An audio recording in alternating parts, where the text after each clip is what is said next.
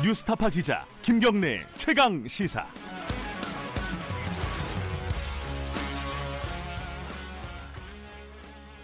김경래 최강 시사 2부 시작합니다.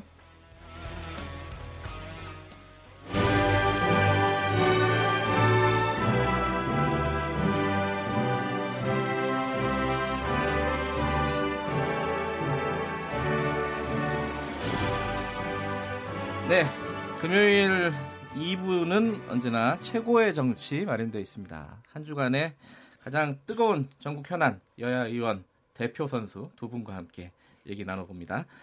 아, 오늘은 야당부터 소개해드리겠습니다. 자유한국당 김영우 의원님 안녕하세요. 네, 안녕하세요. 반갑습니다. 더불어민주당 표창원 의원님 안녕하세요. 네, 안녕하세요. 한 주간 정신 없으셨죠? 두 분 다. 네, 정신도 아, 아니군요. 두 분 다 여유가 있으셨군요. 아, 죄송하죠. 국민께는. 예.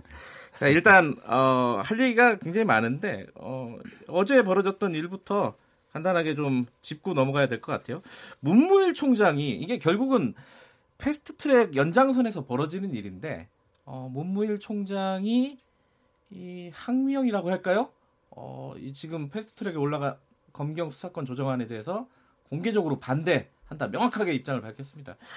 이 부분은 아무래도 표창원 의원께서 어, 사개특위에 계시니까 네. 이거 어떻게 해석을 해야 됩니까? 이거 검찰에서 이렇게 공, 공개적으로 완전히 반발한다. 정부에서 추진하는 혹은 야, 여당에서 추진하는 어떻게 봐야 됩니까 이거? 뭐 예상했던 일이고 계속 돼왔던 일이고요. 네. 그 처음에 법무부 장관과 행정안전부 장관이 합의를 했잖아요. 네. 근데 그 당시에도 검찰은 어, 우리는 동의하지 않는다 이런 입장을 계속 내왔었고요. 네. 국회에서도 사법개혁특별위원회 전체 회의에서 문무일 검찰총장 그리고 검경 소위에서 어, 봉욱 차장 지속적으로 같은 목소리를 내왔습니다. 네. 그건 어떻게 본다면 1954년에 처음 형사소송법 만들어질 때 그때부터의 싸움이거든요. 아, 그래요? 네, 네. 65년 동안 지속된 것인데 쉽게 되겠습니까? 음. 그래서 아마도 330일 이 패스트트랙 어, 기간 동안 내내 아마 검찰은 어, 지속적으로 같은 목소리를 낼 거고 어, 사개특위에 참가하고 있는 의원들 각 네. 정당에도 계속 같은 요청이나 압력을 넣을 것입니다. 네. 그걸 우리가 얼마나 잘 버텨내면서 어, 국민을 위해서 국민의 뜻을 받들어서 그리고 세계적 추세와 기준에 맞게 네. 어, 사법개혁을 끝까지 완수해내느냐 그 저희들의 음. 몫이죠. 김영우 의원님 이건 야당에서도 할 말이 좀 있을 것 같습니다. 그 우리 표창원 의원님 말씀대로 네. 검찰과 경찰의 수사권 조정 문제는 무지하게 오래된 문제인데 더더욱 이번에 이제 패스트 트랙에 태워지면서 아주 그냥 그 갈등의 급물살을 탔죠. 결국 올 것이 왔습니다. 근데 이제 중요한 것은 우리 이제 일반 국민들의 입장에서 봐야 된다는 건데요. 네. 예를 들면 그 경찰이 예, 수사를 시작해서 어 아무 혐의가 없으면 그냥 또 수사를 종결할 수 있고 네. 지금 이제 검경 수사권 조정 조정 안에 따르면 이제 그렇게 할 수 있단 말이에요. 검찰의 수사 지휘 없이. 네. 그러니까 이제 검찰에서는 어 이렇게 되면은 어 국민들만 피해를 본다라는 그 불만이 있죠. 그래서 네. 어, 결국 견제와 균형이라고 하는 민주주의 원리에 반한다. 음. 이제 이런 입장인데 제가 볼 때는 그렇습니다. 저뿐만 아니라 아, 많은 분들이 그렇게 생각하시겠죠. 이게 검찰 경- 경찰 수사권 조정 문제는 결국은 국민의 권익을 위해서 네. 이게 시작이 돼야 되는데 예, 국민에게 피해가 되면 안 된다. 공수처도 생기고 또 경찰도 수사 아, 지휘 안 받으면서 어, 수사 다 하고 또 종결 지을 수 있고 결국 누가 피해 보느냐 이거죠. 누가 피해 음. 보느냐. 그래서 그것은 국민이 아니겠느냐. 이제 이런 그 입장인데 결국은 또 경찰에서도 입장을 내놓지 않았습니까? 검찰에 또 어, 반하는 네. 이게 이제 검경이 아주 첨예하게 대립을 하게 생겼어요. 예, 그게 걱정입니다. 이게 어 이제 사실 내용으로 얘기가 넘어가는 건데요. 이 왜 반대하고 있고 어 한쪽에서 또 왜 하려고 어, 하고 있느냐 뭐이 부분인데 이거는 되게 사람들이 궁금한 분들도 많고 이래가지고 문자를 좀 주시면은 제가 좀 두 분께 대신 여쭤보도록 하겠습니다. 샵 9730으로 주시고요. 짧은 문자는 50원, 긴 문자는 100원입니다. 콩으로 주시면 무료로 주실 수 있고요. 일단 내용으로 지금 말씀하셨잖아요. 그 네. 검찰이 그 문무일 총장이 밝힌 내용이 이렇게 되면은 지금 안 패스트트랙에 올라간 안대로 처리가 되면은 경찰이 너무 비대해진다. 독점적인 권능을 갖게 된다. 뭐 이런 표현을 썼단 말이에요. 네, 네. 이거 어떻게 아 경찰 출신이시군요. 표현님 이건 어떻게 생각하십니까? 어, 그 부분 당연히 일리가 있죠. 그리고 그 핵심이기도 하고요. 경찰을 이 더 좋거나 어, 더 믿을 수 있어서 수사권을 주는 것은 절대로 아니거든요. 네. 경찰 역시 그동안 뭐 권력의 신여 역할을 해왔고 독재 권력에 부역해왔고 어, 그러면서 검찰과 충성 경쟁을 벌여왔습니다. 두 기관 마찬가지입니다. 네. 그래서 이것은 제도의 개혁이지 어떤 한 기관의 우위를 보여주는 것은 절대로 아니고요. 네. 그런 차원에서 검찰에서는 두 가지입니다. 그 말의 핵심은 하나는 정보. 어, 경찰이 정보를 가지고 있는데 수사권까지 주게 되면 이것은 비대해진다. 이것이 네. 1954년 말씀드린 것처럼 어, 당시 엄상섭 어, 의원 법무장관 출신의 네. 그분이 말씀하셨던 경찰 파쇼의 우려입니다.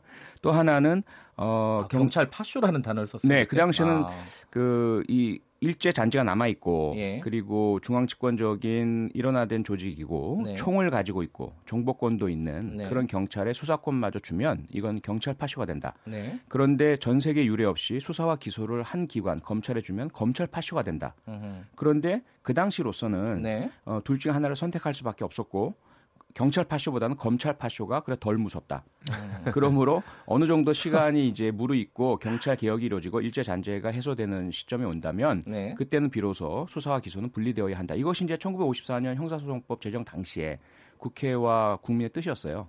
근데 지금 문무일 총장의 이야기는 역시 똑같은 우려를 제기하는 것이고 네. 여기에 대해서 청, 청와대 또 어, 정부 국회에서는 경찰 개혁은 경찰 개혁대로 간다라는 기조로 해왔고요. 그래서 시- 지금 현재 어, 지방자치경찰제 법안이 거의 그 행정안전위원회에 이제 올라가죠. 김영호 의원님 네. 잘 아, 그 계실 자치경찰제는 또 그 김영우 의원님 소관이군요. 소속이네요. 예. 예. 그 다음에 이제 경찰의 정보 기능에 대한 개혁, 음. 인적인 축소, 그리고 정보 활동 범위의 축소, 기관 출입 금지 이렇게 해서 이루어지는데 여전히 어, 저희들도 더 살펴봐야 합니다. 과연 경찰이 네. 어, 지금 한창 뭐 수사 결과가 나오지만 어, 과거에 나경원 서울시장 후보 캠프에 거의 뭐 선거 운동원 역할 같이 예, 정보 경찰했던 흔적들도 나오고 있고 어, 앞으로는 절대로 그래서는 안 되고 지금도 그런 일은 절대로 해서는 안 되죠. 그래서 경찰의 정보를 과연 운용해야 되느냐 일단 본질적인 질문은 당연히 해야 됩니다.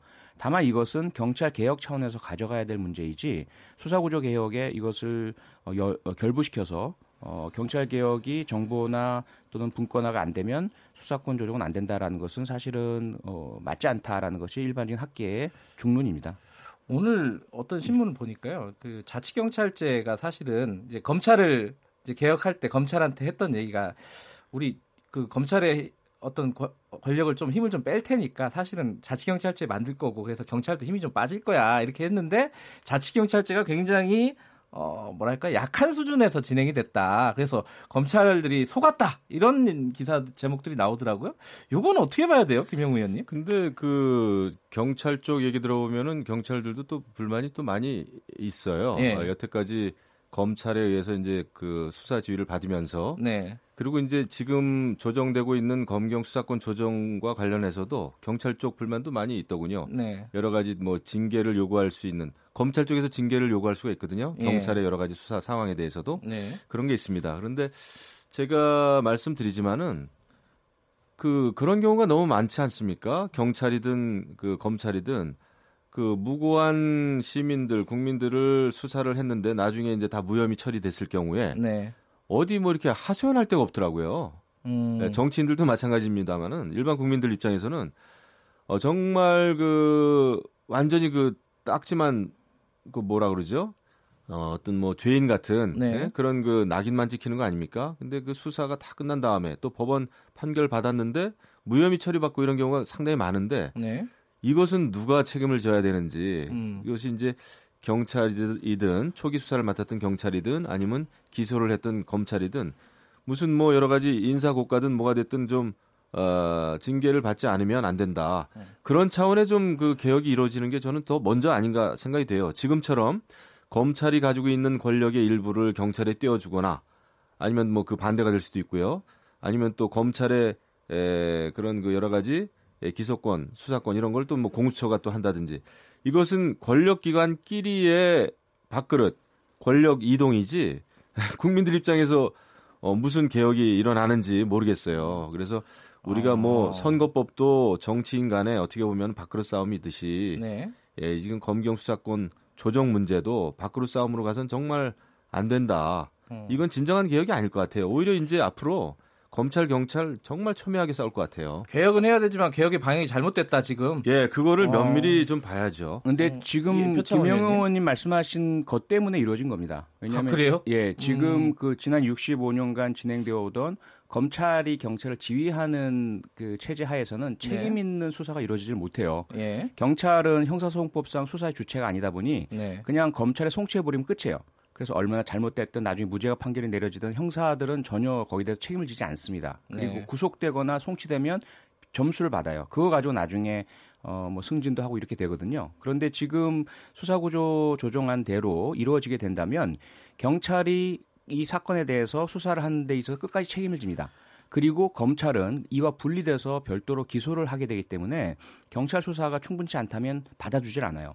그리고 앞서 말씀드린 그 검찰의 반발 중에 하나가 어, 종결 부분이잖아요. 그런데 경찰이 만약에 어 이건 죄가 안 되는 것 같아요라고 검찰에 송치를 안 하잖아요. 그러면 해당되는 모든 기록을 일단 검찰에 보내게 되어 있어요. 그래서 30일 동안 검찰이 보고 만약에 그 안에서 경찰이 뭐 직무유기성 범죄 혐의가 있다면 바로 수사를 하게 되고요 경찰에 대해서 또는 어, 이것은 송치를 해야 될 부분인데 왜 안 하느냐 기소 의견을 해야 된다라고 한다면 수사 요청과 지휘를 하도록 되어 있습니다. 그래서 이런 부분들이 김영호 의원님 말씀하신 것처럼 현재 국민들이 너무 수사에 있어서 고초를 많이 겪으셨고 억울한 일도 많이 많으셨고 어떤 사람은 힘이나 돈이 있다고 해서 죄가 있는데도 죄가 없는 것처럼 되고 반대로 힘이 없고 약한 사람은 죄가 없는데도 죄가 있는 것처럼 기소돼서 어 재판까지 갔는데 나중에는 무죄로 밝혀지고 아무도 책임 안 지는 이 예. 구조를 바꾸기 위해서 지금 하고 있는 것이 수사권 조정인데 어, 그 결과가 나오기 전에 양 기관은 우리가 손해다라고 하다 보니까 보여지기가 마치 기관 간의 밖으로 싸움처럼 보여지는 거죠.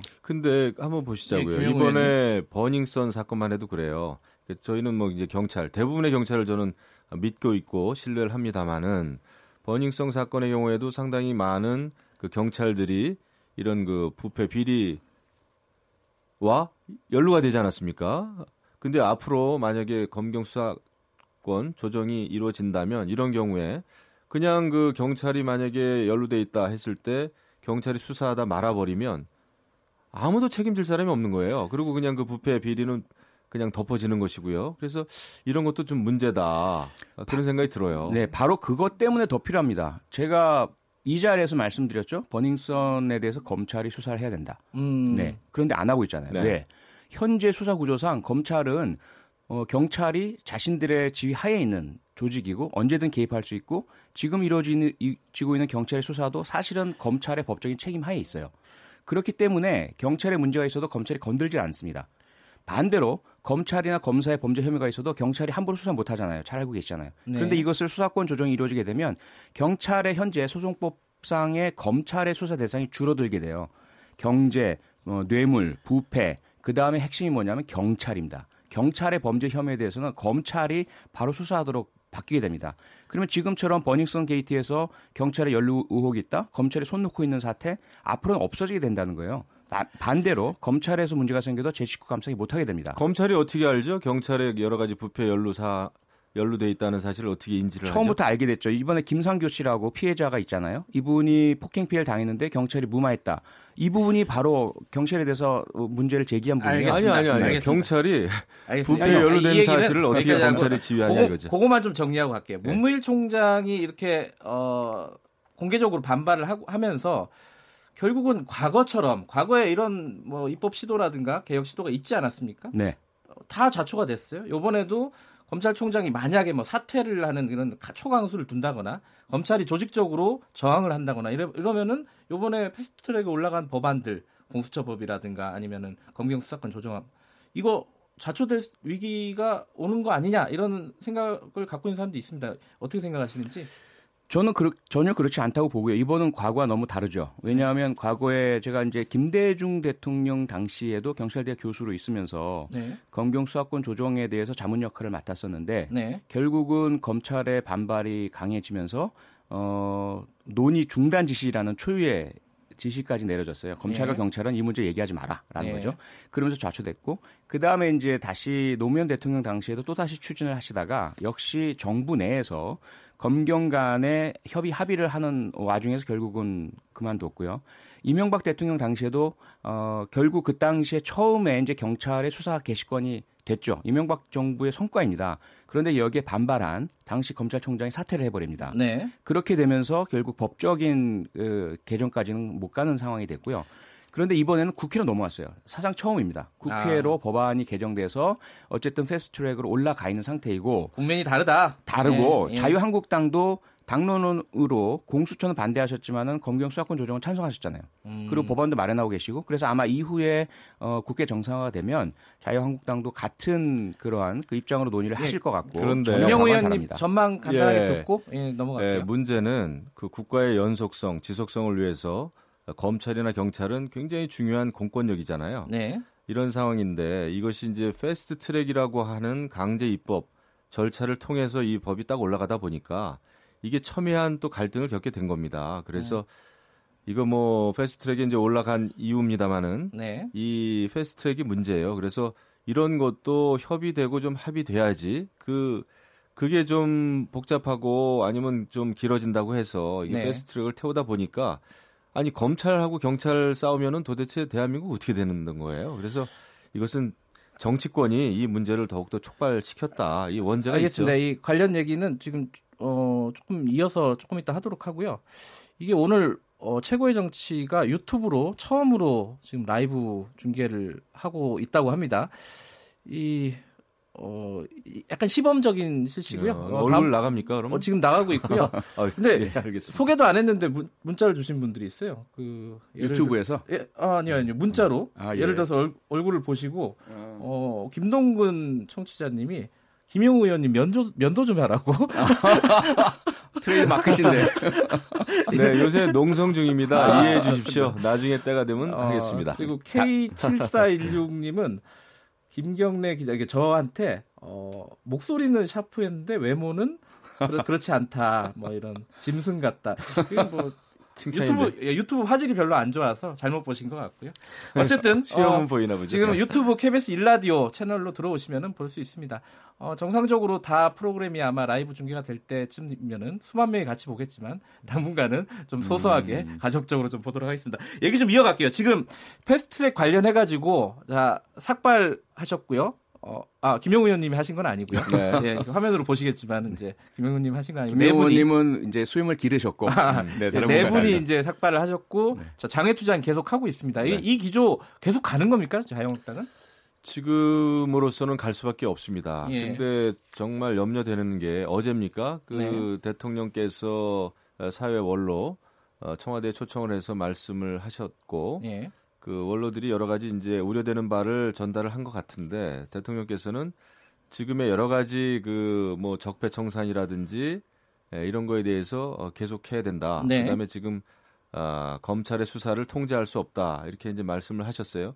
이런 기조로 봐가지고는 아마 그 정치권의 그런 지금의 어떤 갈등 양상도 계속 가겠구나 이런 생각을 좀 해봤어요. 네. 사실은 어, 이렇게 입법부가 꽉 막혀 있는 상황에서는 뭐 대통령도 이런 그 여야 영수회담이라든지 이런 걸 통해서 좀 이 국면을 풀기 위해서 노력을 하는 것도 필요하다고 봤거든요. 예. 그런데 전혀 그런 기류가 안 보이기 때문에 예. 이런 상황은 아마 계속 갈 것이다. 왜냐하면 지금 더불어민주당은 청와대 얘기를 아주 잘 듣고 있지 않습니까? 이런 음. 상황이라면 예, 문제가 잘 안 풀리겠죠. 그 더불어민주당도 지금 답답하지 않아요? 뭐 추경도 처리해야 되고 지금 어떻게 이 난국을 네, 우선 뭐 네. 김영호 의원님 말씀에 조금 저는 어, 자유한국당이 최근에 그런 기조신데 예. 이렇게 이제 예, 서, 로 다른 두 가지를 이렇게 섞는 것을 자꾸 잘하세요. 그런데 어제 대통령 말씀에 두 가지 방향이잖아요. 하나는 이제 적폐 수사고 네. 또 하나는 국회의 지금 어, 이런 이제 극한 대치 상황인데요. 네. 원로들 말씀에 적폐 수사에 대한 이제 말씀이 있으셨어요. 거기에 대해서 하- 하신 말씀 은 뭐냐면 과거와 달리 청와대가 어, 검찰이나 경찰 수사기관의 수사에 대해서 개입하거나 지시할 수 없다 이 말씀이시고요. 또 지시를 하나는 했잖아요. 아니죠. 그런 것은 지시했잖아요. 아니요. 그런 건 없고요. 그럼 뭐두 분이 싸우세요. 네. 제가 개입하지 않겠습니다. 또 하나는 뭐냐면 국정농단이나 사법농단이 정말 있었다면 이거는 어뭐 용서한다든지 화합한다든지 이런 차원으로 할 수 있는 것이 아니지 않느냐. 이건 국민의 음. 뜻이다라는 것인데요. 이건 뭐냐면 이미 거의 마무리 단계에 와 있습니다. 재판 중인 것인데 여기에 대해서 개입할 수 없다는 명확한 말씀이지 이걸 뭐 계속해서 한다는 말씀은 아니고요. 제- 그 다음에 이제 예, 예. 국회 난맥상에 대해서는 어, 특히 윤여준 전 장관께서 어, 아마 여야가 풀긴 좀 어려울 것 같다. 대통령이 나서 네. 어, 주시라. 거기에 끄덕끄덕 하셨고 상당히 어, 긍정적으로 그 답을 하셨어요. 그래서 이 부분은 아마 역할을 하셔야 될 아까 하실 것 같고요. 김영우 네. 의원님이 말씀하셨잖아요. 영수회담 같은 거 네. 제안도 지금 생각도 안 하고 있는 것 같다. 네. 제안 오면은 자유한국당은 받나요? 그러면? 그거는 뭐 제가 당 대표가 아니니까 모릅니다. 그런데 예, 저는 우리 당 대표께도 제가 사실 그 개인적으로 어 요청을 드렸어요. 아 그래요? 어. 영사 아 영수회담 한번 요청하시라. 예. 어, 저는 뭐 제가 뭐 당에서 어떤 특별한 당직은 지금 아 뭐 도당 위원장이긴 합니다만은 예. 아, 지도부라고는 할 수 없죠. 하지만은 제가 말씀을 드렸고 또 국회의장께서도 지금 모르겠습니다. 그 병환이 좀좀 있으셔서 근데 퇴원했다는 소식은 들, 들리더군요. 예, 예, 예. 그래서 이제 빨리 쾌호가 되셨으면 좋겠고 이것은 좀 풀어야 됩니다. 그리고 중진 의원들도 이런 때는 좀 나서줬으면 좋겠어요. 제가 아. 어제 어제 그제 또 더불어민주당 여당의 중진 의원님들도 좀 만났어요. 어, 그분들도 속으로는 굉장히 지금 그 불편해 하시고 이건 정상이 아니다. 그리고 네. 아무리 청와대 국민 게시판에 그 야당인 자유한국당 아, 해산해라라고 하는 국민청원 뭐 160만 건입니까? 지금 170만. 예, 그런 거 네. 들어왔다고 해서 여당에서 좋아할 일도 아니다. 우리가 네. 협치를 해야 되는데, 근데 그 말씀 듣고 제가 많이 좀 느꼈어요.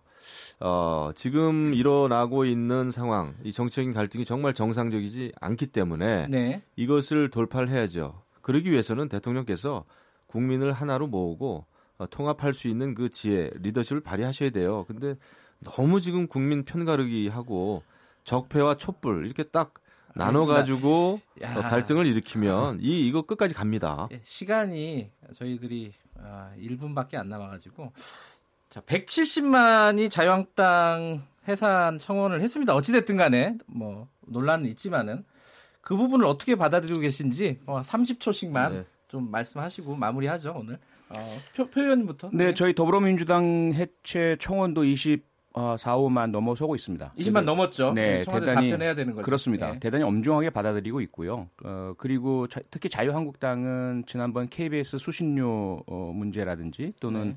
미세먼지 문제 등을 청, 국민 어, 청원이 일어났을 때 그걸 인용하시면서 개선을 요구하셨어요. 네. 근데 어, 정부에 불리한 건 인용하고 또 본인에게 불리한 거는 거부하거나 조작설 얘- 얘기하는 건 좀 아니라고 생각이 되고요.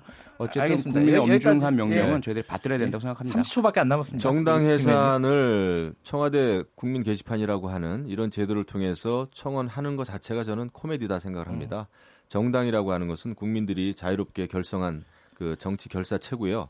이 정당에 대한 평가는 투표, 선거에 의해서 이루어지는 것이 맞고요. 지금 어 그러면은 뭐 30% 지지율 이상의 에, 자유한국당을 이렇게 해산하라고 하- 하면 다른 뭐 바른미래당이나 정의당이나 민평화당 다 해산해야 되죠. 그리고 알겠습니다. 어 더불어민주당도 한 30, 30초 됐어요. 예, 30%만 해산하고 30초 됐고 4, 5%만 저기- 남겨둬야죠. 네, 북한이 했다고 생각은 안 하시죠, 김영 의원님? 저는 그런 음모론 자체가 그 신빙성은 없다고 보- 봅니다만은 알겠습니다. 오늘 오직 답답하면 그런 얘기가 나오겠어요. 오늘 두 분 말씀 감사합니다. 네, 고맙습니다. 자, 최고의 정치 자유한국당 김영우 의원, 민주당 표창원 의원이었습니다. 자, 김영래 최강에서 2분 여기까지 하고요. 잠시 후 3부에서 뵐게요. 3부는 해당 지역 방송 일부 지역국에서는 보내드립니다.